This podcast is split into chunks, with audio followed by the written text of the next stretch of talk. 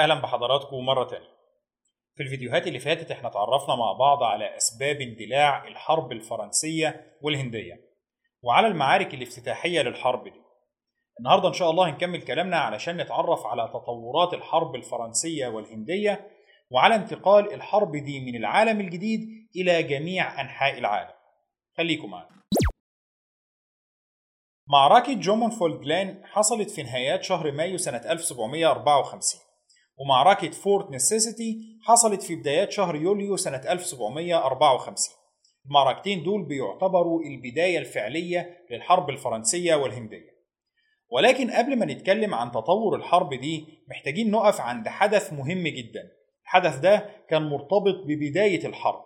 الحدث ده اللي هو مؤتمر ألباني. مع احتدام التوتر ما بين المستعمرات البريطانية والفرنسية ومع اندلاع المعارك بالفعل ما بين الجانبين بقى واضح إن الحرب قادمة بلا شك. وكان كل طرف بدأ يجهز نفسه بالفعل للحرب دي. ولكن كان في نقطة تانية واضحة جدا في الوقت ده وهو إنه الحرب دي لما هتحصل هيكون واحد من أهم العوامل اللي هتحدد المسار بتاعها هو موقف قبائل السكان الأصليين. الصراع الأساسي كان على منطقة أوهايو وكلا الطرفين كان بيحاول يبعت قوات ويؤسس حصون ومقرات لتواجد دائم له هناك. وده معناه إن الطرف اللي هيقدر يكسب قبائل السكان الأصليين في صفه هيقدر يحقق تفوق كبير جدا على خصمه. وعلشان كده بدأ المستوطنين في المستوطنات البريطانية يفكروا إزاي ممكن يكسبوا السكان الأصليين في صفهم وإيه هي أفضل طريقة للتعامل معهم المستوطنين البريطانيين بيلاقوا إن المستوطنات الفرنسية بتتفوق عليهم في نقطة مهمة جدا. وهي إن كل مستوطنات فرنسا في العالم الجديد سواء في أكاديا أو في كيبك أو في لويزيانا كلهم بيخضعوا لقيادة موحدة. كل المناطق دي كان اسمها فرنسا الجديدة وكلها كان ليهم قيادة موحدة وسياسة واحدة. وبالتالي كان عندهم القدرة على التفاوض مع السكان الأصليين كوحدة واحدة. السكان الأصليين اللي بيتحالفوا أو بيتاجروا مع الفرنسيين كان بالنسبة لهم الفرنسيين دول كيان واحد. بينما على الجانب الآخر المستعمرات البريطانية كانت كتيرة جدا. كل مستعمرة كان ليها حاكم وكل مستعمرة كان ليها سياسات مختلفة. وكان في معاهدات متنوعة بتجمع ما بين السكان الأصليين من جانب والمستعمرات البريطانية من جانب آخر. ولكن طبعا في جانب المستعمرات البريطانية كان يعتبر جوانب متعددة مش جانب واحد. وكان عادي جدا إن السكان الأصليين يمضوا معاهدة مع مستعمرة فيرجينيا مثلا لكن مستعمرة نيويورك ما تلتزمش بيها. وعلشان كده في نهايات شهر يونيو وبدايات شهر يوليو سنة 1754 اللي هو بعد معركة جومونفيل جلين بحوالي شهر وبالتزامن مع معركة فورت نيسيسيتي المستعمرات البريطانية بتقرر إنها تعمل مؤتمر علشان يناقشوا فيه فكرة تكوين سياسة موحدة للمستعمرات البريطانية تجاه السكان الأصليين وتجاه التهديدات اللي بيتعرض لها البريطانيين من الفرنسيين. المؤتمر ده بيتم عقده في مدينة ألباني في مستعمرة نيويورك وفي المؤتمر ده في سبع مستعمرات بريطانية بترسل وفود ممثلة عنها من المجالس التشريعية بتاعتها علشان يناقشوا توحيد جهودهم. الوفود دي بتتناقش كتير جدا في التهديدات اللي بتواجههم وإيه هي أفضل طريقة يتصدوا بيها للتهديدات دي. وبيكون واحدة من أهم المقترحات اللي بيناقشوها هي خطة ألباني للوحدة. الخطة دي اللي اقترحها وحط الخطوط العريضة لها كان واحد من أهم الشخصيات اللي هيكون ليها دور محوري لاحقا في تأسيس الولايات المتحدة الأمريكية. الشخص ده اللي هو بنجامين فرانكلين. فرانكلين واللي كان واحد من ألمع العقول الموجودة في المستعمرات البريطانية في الوقت ده كان كاتب وصحفي مهم جدا اقترح إنه يتم تشكيل قيادة موحدة للمستعمرات البريطانية في القارة الأمريكية. القيادة دي كان المفترض إنها تتكون من حاكم بيعينه البلاط الملكي في لندن ومعاه مجلس استشاري أو مجلس تشريعي مكون من أعضاء بتختارهم المجالس التشريعية في كل مستعمرة بحيث إنه يبقى فيه تشارك في السلطة ما بين المجلس التشريعي اللي هو كده يعتبر مجلس منتخب وممثل لسكان المستعمرات وما بين سلطة التاج البريطاني لأن التاج البريطاني هو اللي هيعين الحاكم. وكان بيقترح إن السلطة الحاكمة دي يكون لها سلطة التفاوض مع السكان الأصليين وسلطة عقد المعاهدات والتعامل مع التهديدات العسكرية اللي بتواجه المستعمرات البريطانية. وطبعا علشان المجلس الحاكم يقدر يتعامل مع التهديدات دي كانت الخطة بتشمل إن من حق المجلس الحاكم إنه يكون جيش وأسطول للدفاع عن المستعمرات ويقدر يفرض الضرائب على سكان المستعمرات علشان يمول الحروب دي. طبعا خطة زي دي كانت أشبه بتكوين دولة. دولة لها كل السلطات تقريبا لكنها تابعة للتاج البريطاني ومعترفة بالتبعية دي. الممثلين عن المستعمرات البريطانية اللي حضروا المؤتمر ده ناقشوا الخطة وعدلوا عليها. وبعدين لما استقروا على نسخة شبه نهائية منها بعتوا المقترحات بتاعتهم دي للندن وبعتوا نسخة تانية لكل مستعمرة بريطانية في العالم الجديد. علشان يتم مناقشة الفكرة في لندن وفي نفس الوقت مناقشتها في المستعمرات.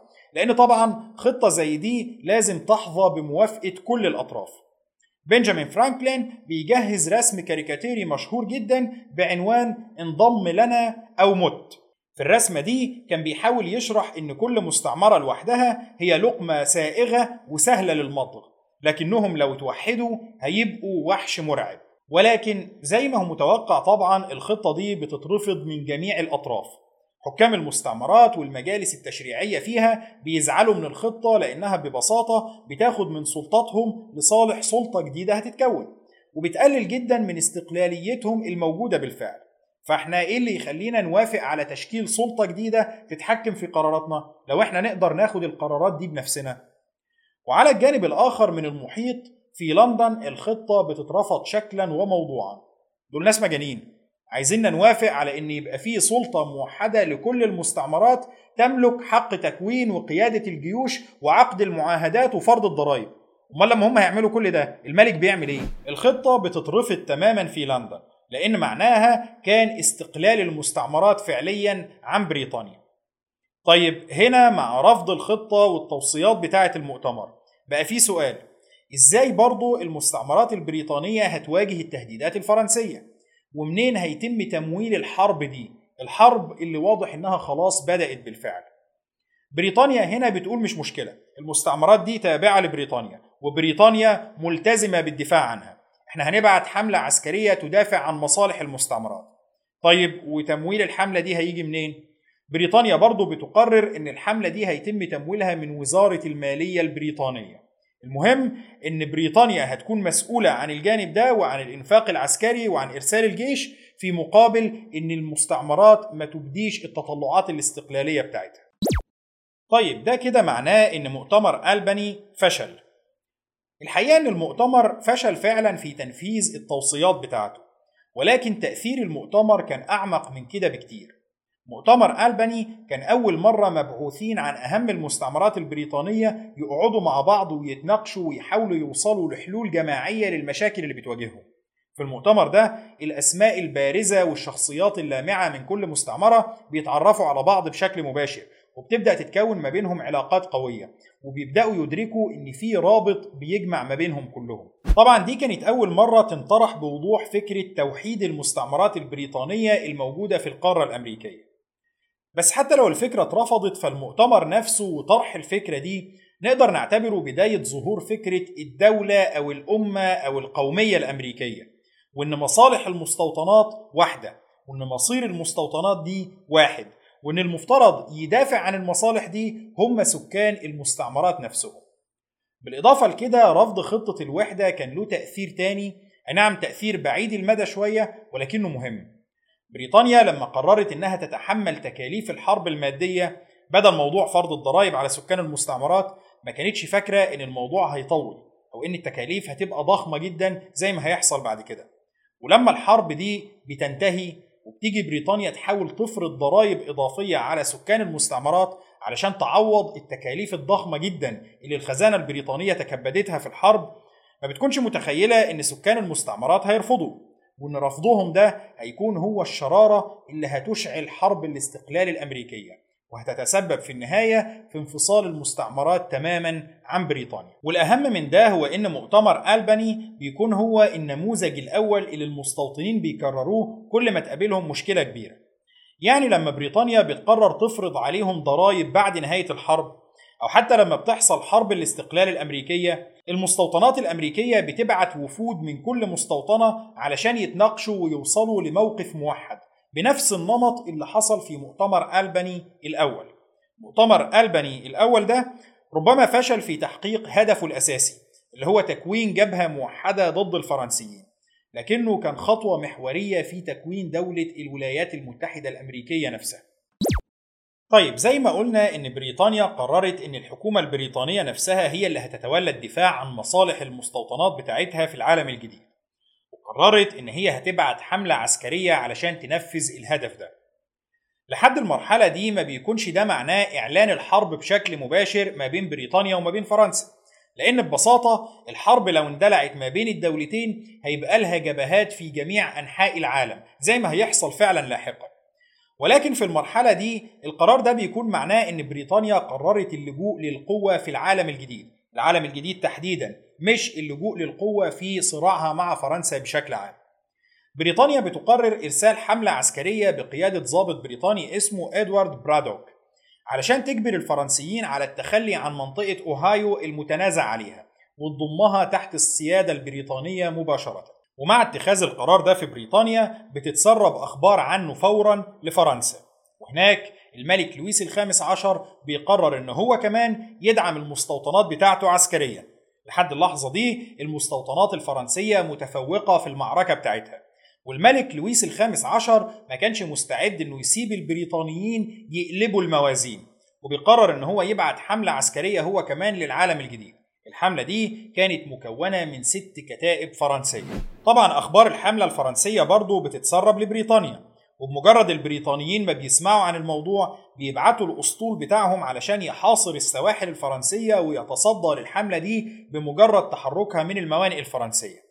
ولكن على ما الأخبار بتكون وصلت بريطانيا والأسطول بتاعها يبدأ يتحرك اللي هو بيحصل في شهر فبراير سنة 1755 بتكون الحملة الفرنسية اتحركت بالفعل في طريقها للعالم الجديد علشان تنضم للجنود الفرنسيين الموجودين هناك وتدعمهم. كده فرنسا بقى ليها الأسبقية في إرسال الجنود ولكن بريطانيا بتجهز حملة برادوك وبتبعتها للمستوطنات بتاعتها فعلا. برادوك بيتولى بمجرد وصوله منصب القائد العام للقوات البريطانية في أمريكا وبيقود قواته علشان يتوغل في منطقة أوهايو علشان يسيطر على الحصون اللي الفرنسيين بنوها هناك ويطردهم منها. وبيقرر إن هو هيبدأ بأهم حصن في الحصون الفرنسية دي الحصن ده اللي هو كان اسمه فورت دوكين. برادوك بيتحرك وتحت قيادته في الحملة دي حوالي 1400 جندي بريطاني نظامي. ومعاهم حوالي 700 مقاتل من المستعمرات البريطانية. يعني كان معاه أكتر من 2000 مقاتل. طبعا كان معاه عدد ضخم من المدافع علشان يقدر يستخدمها في هدم واختراق التحصينات الفرنسية. ولكن برادوك بيفشل في إن هو يجتذب أي قوة مؤثرة من السكان الأصليين علشان ينضموا له في المرحلة دي من الصراع.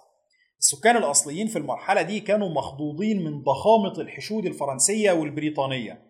وأغلب القبائل ما كانتش مستعدة تغامر لأنهم شافوا قبل كده نتيجة المغامرة الخاسرة بتكون إبادة القبائل المهزومة. الأوروبيين بيحاربوا بعض وبعد كده بيتصالحوا ولما بيوقفوا حرب بيتبقى قبائل السكان الأصليين لوحدهم في مواجهة الآلة العسكرية الأوروبية. فهنا أغلب القبائل بتفضل إن هي تنتظر وتشوف حملة برادوك الضخمة دي هتبقى نتيجتها إيه في الآخر. برضه مع وصول برادوك بينضم له أعداد كبيرة من الميليشيا بتاعة المستعمرات البريطانية. ومن ضمن أفراد الميليشيا دي كان المقدم في الوقت ده جورج واشنطن اللي كان عمره وقتها 23 سنة واللي كان له خبرة سابقة في الصراع سواء من خلال بعثته السابقة في المنطقة أو من خلال دوره في المعركتين اللي كانوا يعتبروا المعارك الافتتاحية للحرب. وبسبب خبرته دي بينضم للحاشية بتاعة الجنرال برادوك نفسه بحيث إن هو بقى واحد من المساعدين بتوعه. وإن كان بالرغم من كده ما بقاش أحد النواب بتوعه يعني ما بقاش له مكان في التراتبية العسكرية بتاعة قيادة الحملة. ده طبعا بسبب إن قيادات الحملة كانوا بشكل أساسي من ضباط الجيش البريطاني النظاميين مش من أفراد الميليشيات في المستعمرات. لكن على أي حال القوة البريطانية دي كلها بتتحرك في اتجاه فورت دوكين. فورت دوكين نفسها كان فيها عدد محدود من القوات مقارنة بالقوة البريطانية الضخمة. الفرنسيين رغم إن كان عندهم أعداد كويسة من الجنود إلا أن الجنود بتوعهم كانوا موزعين على عدد ضخم من الحصون وعلى المراكز الرئيسية والمدن الكبرى في فرنسا الجديدة. بينما البريطانيين كانوا يقدروا يركزوا قوتهم الضاربة كلها تحت قيادة موحدة ويوزعوهم على حملة أو حملتين. اللي هو برادوك كان يقدر يتحرك بشكل مباشر ويخترق الصفوف الفرنسية في حين إن الفرنسيين ما كانوش يقدروا يركزوا قواتهم كلها في نفس المنطقة دي خوفا من إن البريطانيين يضربوا في مكان تاني. وده خلى التوازن مختل جدا لصالح البريطانيين. يعني في مقابل أكثر من 2000 جندي كانوا تحت قيادة برادوك كان في حوالي 250 جندي فرنسي وكندي في حصن فورت دوكين. وكان معاهم حوالي 600 أو 640 مقاتل من حلفائهم من السكان الأصليين موجودين خارج القلعة. طبعا مع فارق قوة ضخم زي ده البريطانيين كان سهل يسحقوا الفرنسيين. خصوصا وإن معاهم مدافع تقدر تدك الحصن الفرنسي. وعلشان كده برادوك كان بيتقدم بمنتهى القوة والثقة في إن مهمته ناجحة بدون أدنى شك لدرجة إنه في أثناء تقدمه كان مصمم إن الجنود المصاحبين له في الحملة يشتغلوا في نفس الوقت في تعبيد طريق وسط الغابات في اتجاه فورت دوكين.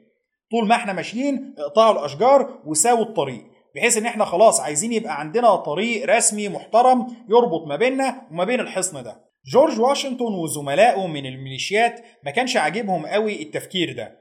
اللي هو يعني طيب بس استنى لحد ما تعرف تسيطر على الحصن الأول ولما تنتصر بعد كده ابقى دور على إنشاء طرق. ولكن الراجل كان مصمم على إنه موضوع السيطرة على الحصن ده هو أسهل نقطة. إحنا محتاجين طريق علشان بعد كده نضمن إن إحنا نقدر نوصل له إمدادات بسهولة وندافع عنه ونتقدم منه للحصون الأبعد. برضه كان في خلاف تاني بخصوص طبيعة المعركة.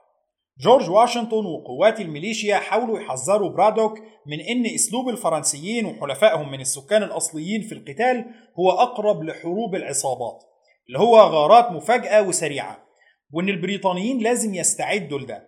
ولكن برادوك كان مصمم على إنه يقاتل كجنتلمان اللي هو إحنا هنوصل بقواتنا ونعمل حصار وبعد كده ننتصر ولو هم عايزين ممكن نعمل معركة في سهل مفتوح. زي المعارك المحترمة بتاعت أوروبا مش شغل العك بتاع العالم الجديد ده يوم 8 يوليو سنة 1755 السكان الأصليين في المنطقة واللي كانت علاقتهم طيبة مع الفرنسيين بيبعتوا لبرادوك يعرضوا إنه يوقف تقدمه لحد ما هم يتوسطوا ويقنعوا الفرنسيين بإنهم يخلوا الحصن بشكل سلمي. جورج واشنطن وزملائه بينصحوا برادوك بقبول العرض ده ولكن الراجل بيرفض إيه اللي يخليني أتخلى عن انتصار مضمون في مقابل مفاوضات لسه مش عارفين نتيجتها هتبقى عاملة إزاي؟ ممكن يكونوا بيأجلوا لحد ما يجي لهم إمدادات. الراجل بيرفض وبيستمر في التقدم. يوم 9 يوليو اللي هو تاني يوم كانت القوات البريطانية على بعد حوالي 16 كيلو من حصن فورت دوكين. وهنا الفرنسيين بيقرروا يتحركوا. الفرنسيين طبعا كانوا عارفين إن بقائهم في الحصن معناه هزيمة مؤكدة.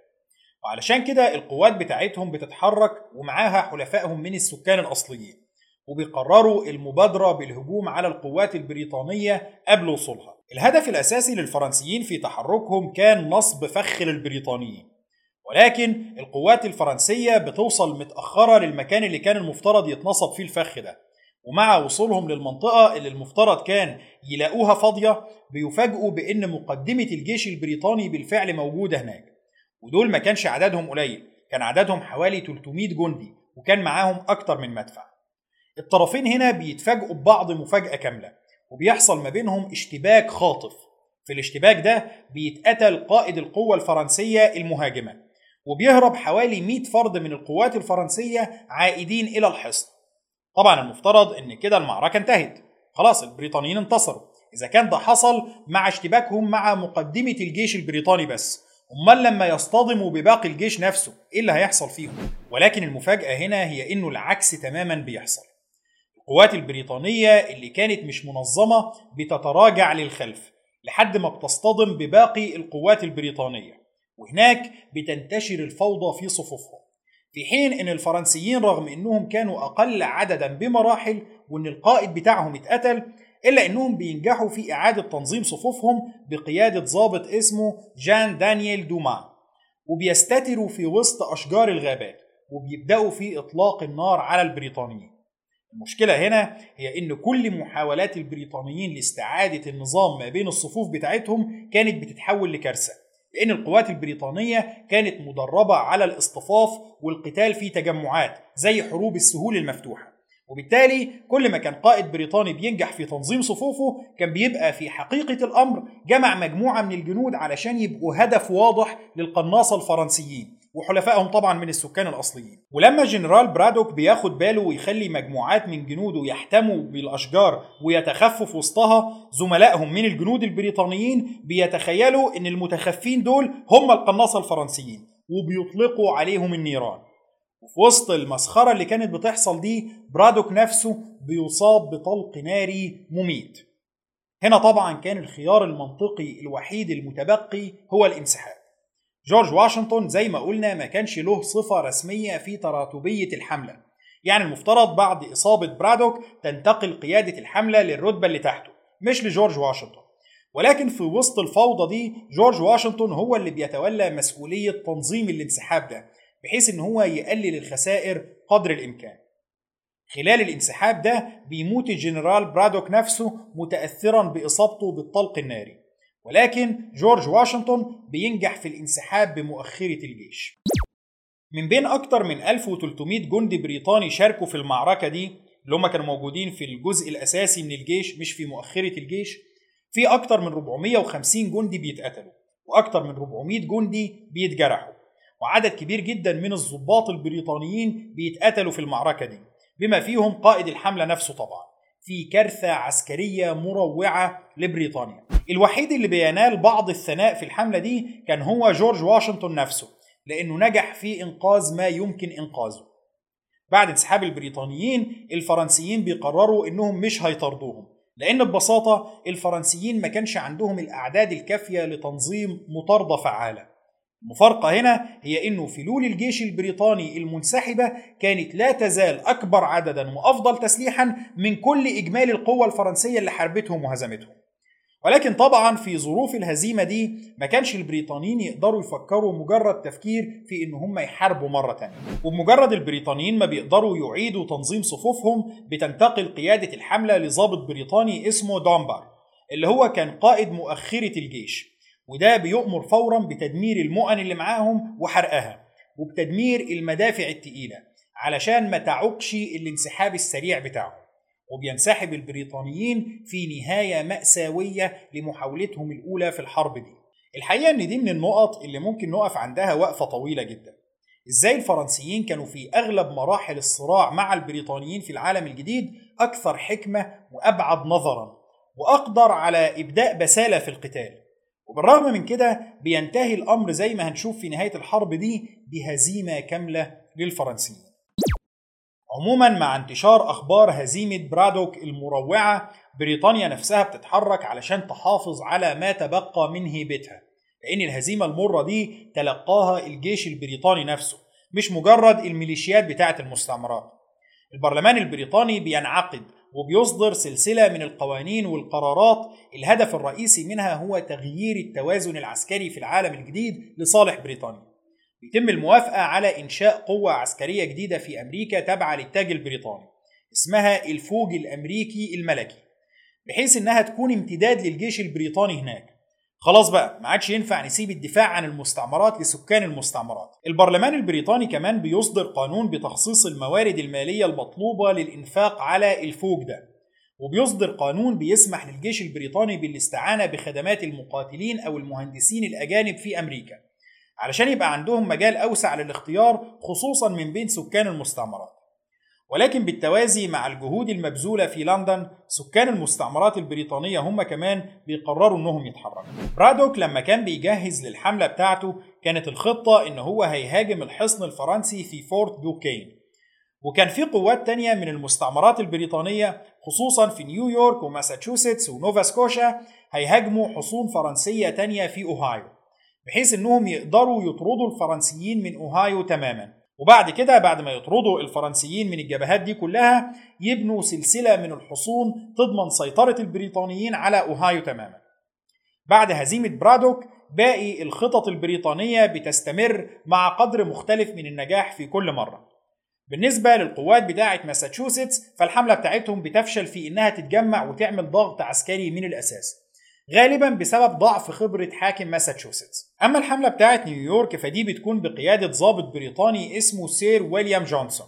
ودي بتقدر تجمع قوة كبيرة حوالي 1500 جندي من الميليشيا البريطانية ومعاهم 200 مقاتل من السكان الأصليين. اللي علاقة جونسون بيهم كانت ممتازة. الفرنسيين هم كمان بيجمعوا حوالي 1500 جندي علشان يتصدوا بيهم لجونسون لأنهم كانوا شايفين إن حملة جونسون هي الأخطر عليهم. وبتدور بينهم معركة اسمها معركة بحيرة جورج. المعركة دي ما بتكونش حاسمة. الطرفين بيوقعوا خسائر ضخمة في صفوف بعض وفي النهاية كل طرف منهم بينسحب من ميدان القتال والبريطانيين بيكتفوا بالدفاع عن أقرب حصون لهم في المنطقة. ونفس الشيء بيعمله الفرنسيين. أما في جبهة نوفا سكوشا فالأمور بتختلف. في نوفا سكوشا كان في حصن فرنسي واحد عايزين يسيطروا عليه. الحصن ده كان اسمه حصن بوسيجو. الفكرة إن الحصن ده كان هو اللي بيربط ما بين قلعة لويسبرج في أكاديا الفرنسية وما بين باقي مناطق فرنسا الجديدة. وبالتالي السيطرة عليه كان معناها عزل لويسبرج تماما من الناحية البرية. وبالفعل البريطانيين بيجهزوا حملة قوية مكونة من أكثر من 2000 جندي. الحملة دي بتنجح في حصار الحصن الفرنسي لمدة أسبوعين. بعد الأسبوعين دول الفرنسيين بيضطروا للاستسلام والبريطانيين بيسيطروا على القلعة. وده كان الانتصار اليتيم اللي بريطانيا قدرت تحققه في السنة دي. بس الانتصار ده تحديدا ما كانش بالبساطة دي. منطقة نوفا سكوشا نفسها زي ما إحنا شرحنا قبل كده كانت جزء من منطقة أكاديا الفرنسية. والبريطانيين نجحوا في السيطرة عليها وأعادوا تسميتها باسم نوفا سكوشا. ولكن بالرغم من أنه البريطانيين ضموها تحت سيطرتهم إلا أن أغلبية سكان المنطقة فضلت من أصول فرنسية وفضلت الأغلبية منهم كاثوليك. البريطانيين كانوا بيسموا السكان اللي هم من أصول فرنسية وبيدينوا بالكاثوليكية الأكاديين. البريطانيين فضل دايما عندهم قلق من إنه الأكاديين دول وقت ما يحصل أي صراع كبير أو حرب مع فرنسا هيكون ولائهم الأساسي لفرنسا وهيبقوا طابور خامس وشوكة في خصر بريطانيا. علشان كده مع احتدام النزاع البريطانيين بيقولوا إن كان في أكاديين بيساعدوا الفرنسيين المحاصرين داخل حصن بوسيجو. وبغض النظر عن مدى صحة الزعم البريطاني فالبريطانيين بمجرد سيطرتهم على الحصن ده وعزل لويسبرج بيقرروا طرد الأكاديين من نوفا سكوشا تماما. كل اللي من أصول فرنسية سواء كان له علاقة بالفرنسيين أو بيساعدهم أو لا هيتم طرده وترحيله من نوفا سكوشا. في حادثة معروفة باسم الترحيل الكبير أو التهجير الكبير. البريطانيين في البداية بيقرروا أنهم هيهجروهم من نوفا سكوشا للمستعمرات البريطانية التانية بحيث أنهم يبعدوهم عن أي مكان ممكن يكون وجودهم مؤثر فيه وبعد كده بيعيدوا ترحيلهم لأوروبا مرة تانية. عمليات التهجير القسري دي بتطال حوالي 14 ألف فرد على مدار سنوات الحرب. في منهم اللي بينتهي بيه المطاف في مستعمرات بريطانية وفي منهم اللي بيروح مستعمرات أسبانية وفي منهم اللي بيرجع لأوروبا وفي بعضهم بيتسجن. طبعا مع كل التطورات دي بريطانيا وفرنسا الاتنين بيلاقوا إن ده صراع أكبر بكتير من مجرد نزاع محلي في العالم الجديد. الدولتين بيقرروا الدخول بتقلهم في الحرب وكل دولة بتقرر إنها هتضرب أي مصالح للدولة التانية في أي مكان في العالم. مش بس في العالم الجديد. وسنة 1756 بيتم إعلان الحرب رسميا ما بين بريطانيا وما بين فرنسا. طبعا الحرب دي بتكون فرصة لباقي دول أوروبا اللي أنهت حرب الوراثة النمساوية قبل كده بثمان سنين بس مضطرة. دول أوروبا أنهوا الحرب دي وقتها لأن بريطانيا وفرنسا قرروا ينسحبوا منها وبالتالي أجبروهم من الناحية الفعلية على إيقاف القتال. طيب دلوقتي بما إن فرنسا وبريطانيا هيحاربوا بعض تاني يبقى ليه لأ؟ هي دي الفرصة اللي كل دولة مستنياها علشان تصفي حساباتها العالقة. هنقف لحد هنا النهاردة إن شاء الله. شكرا لحضراتكم وإن شاء الله الأسبوع الجاي نكمل كلام